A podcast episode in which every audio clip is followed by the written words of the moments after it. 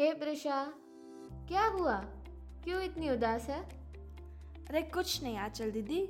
आज पता है क्या हुआ? मैं भगवान से प्रार्थना कर रही थी कि ये कोरोना जल्दी से चला जाए और हमारी स्कूल जल्दी से रीओपन हो जाए।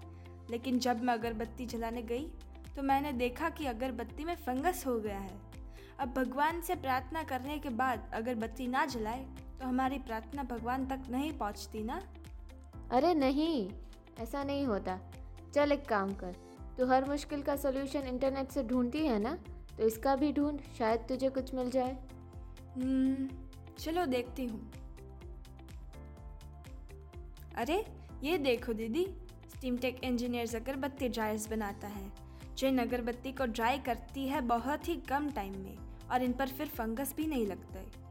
देखा मिल गया ना सोल्यूशन वैसे मुझे तो पहले से ही पता था स्टिमटेक इंजीनियर्स के बारे में, जो ये अगरबत्ती हीट ड्रायर्स बनाते हैं।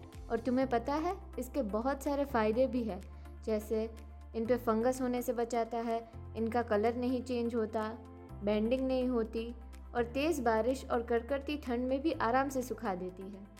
अरे वाह, इतना ज़्यादा फ़ायदे?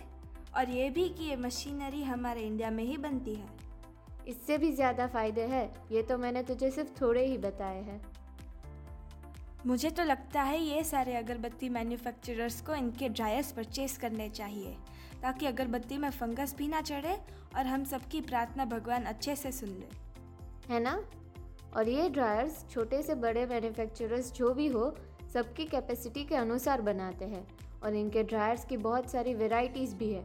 अगर आपको स्टीमटेक इंजीनियर्स के बारे में और भी जानकारी